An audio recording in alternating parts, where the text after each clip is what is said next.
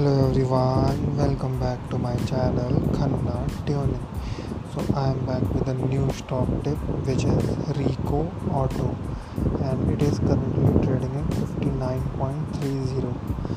and you can take a stop loss of 44 and it has break 2020 year 2020 highs so i am hoping that this stock will move more upwards and you will be seeing the higher targets of 75 in that is a immediate target i hope so that we will be we will be seeing very soon and then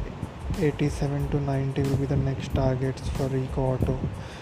Hopefully, we will see that targets also in medium term to long term in Rico Auto